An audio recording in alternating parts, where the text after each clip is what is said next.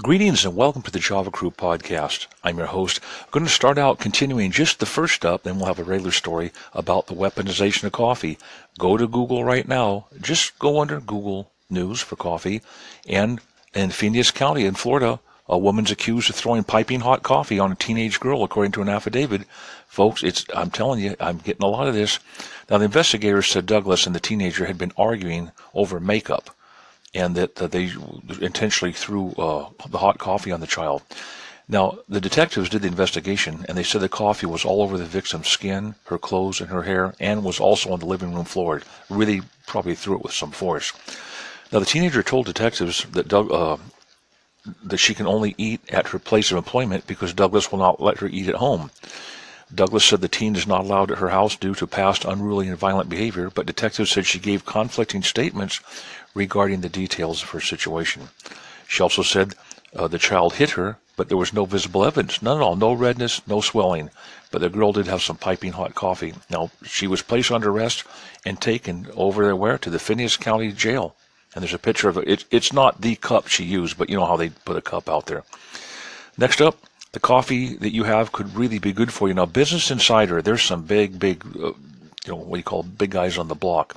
They have a big article about coffee is really good. They talk about it as a psychoactive drug. That coffee is something of a psychoactive drug. Also, according to the research that they've stumbled upon, what time you drink that coffee is very, very, very important. Uh, some people do get the jitters if they drink it at the wrong time. Now, the half life coffee is about six hours. Now, I'm not sure about their math, but they say if you have a cup of coffee at 8 in the morning, that 25% of that caffeine in that cup will still be in your system at 8 p.m. So, in a sense, you could kind of like the uh, the tide coming in. You could figure out what time is going to be high tide or low tide, and let that be the last cup of coffee that you take, whatever your threshold is. Some of us can sleep, take a cup of coffee with a dinner and go over and go to sleep. Others of us can't. There's a threshold there. Anyway, this guy says coffee is the most popular psychoactive drug in the world, and the way most people get it is through coffee. I'm talking about caffeine. When you drink the coffee, the caffeine hijacks your brain. There are receptors in your brain meant for a chemical called adenosine, spelled A-D-E-N-S-I-N-E. The adenosine is actually what makes you feel tired. But when you drink coffee, the caffeine takes control of those receptors and doesn't leave any room for the adenosine. You know what? I'll go on record right now. I'll, I'll call, I'll make a projection. This will be turned in six months. This will be different. Instead of saying that the receptors can't get it, the adenosine hits. It's six months from now, if we're still here on the Anchor podcast and you're still listening, I bet there's going to be a guy who's going to come up with some research from some university and say, well, you know what, the receptor is not triggered by this or that. If you, it doesn't take but a couple years to find out. It's like a revolving mill. The research on coffee. I'm not saying anybody's up to anything. You know, it's just it's there.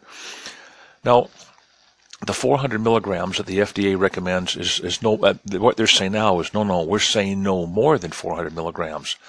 And then they, they have it down to 142 milligrams and 12 ounces of coffee. We, folks, we've seen all different ratios where they pull the shot. It comes out there. Be careful. You get jittery, you've gone too far. Let's put it that way. The take home message is you got the jitters from drinking your coffee and you've gone too far.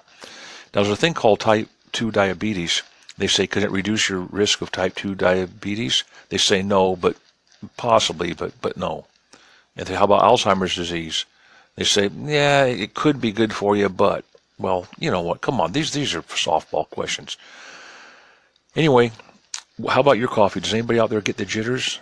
Just think about this thing, the half-life, what you just discovered here. Give her about six hours, you know, and, and, and cap off there. When you see what it takes, how many milligrams it takes for you to get the jitters, maybe a full cup in the morning and only half a cup at 2 in the afternoon, and you would taper off just right. Well, thanks for stopping by. Peace to all of you. It's called Java Crew here on the Anchor Podcast, getting into our second month now, first time ever podcasting.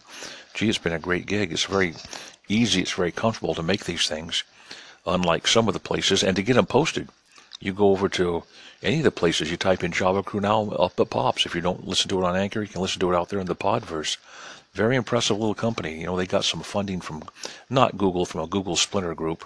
We'll have to. That can be a two-edged sword. We'll see how that goes. Wishing the best for everybody. Peace to all of you. God bless you, and bye for now.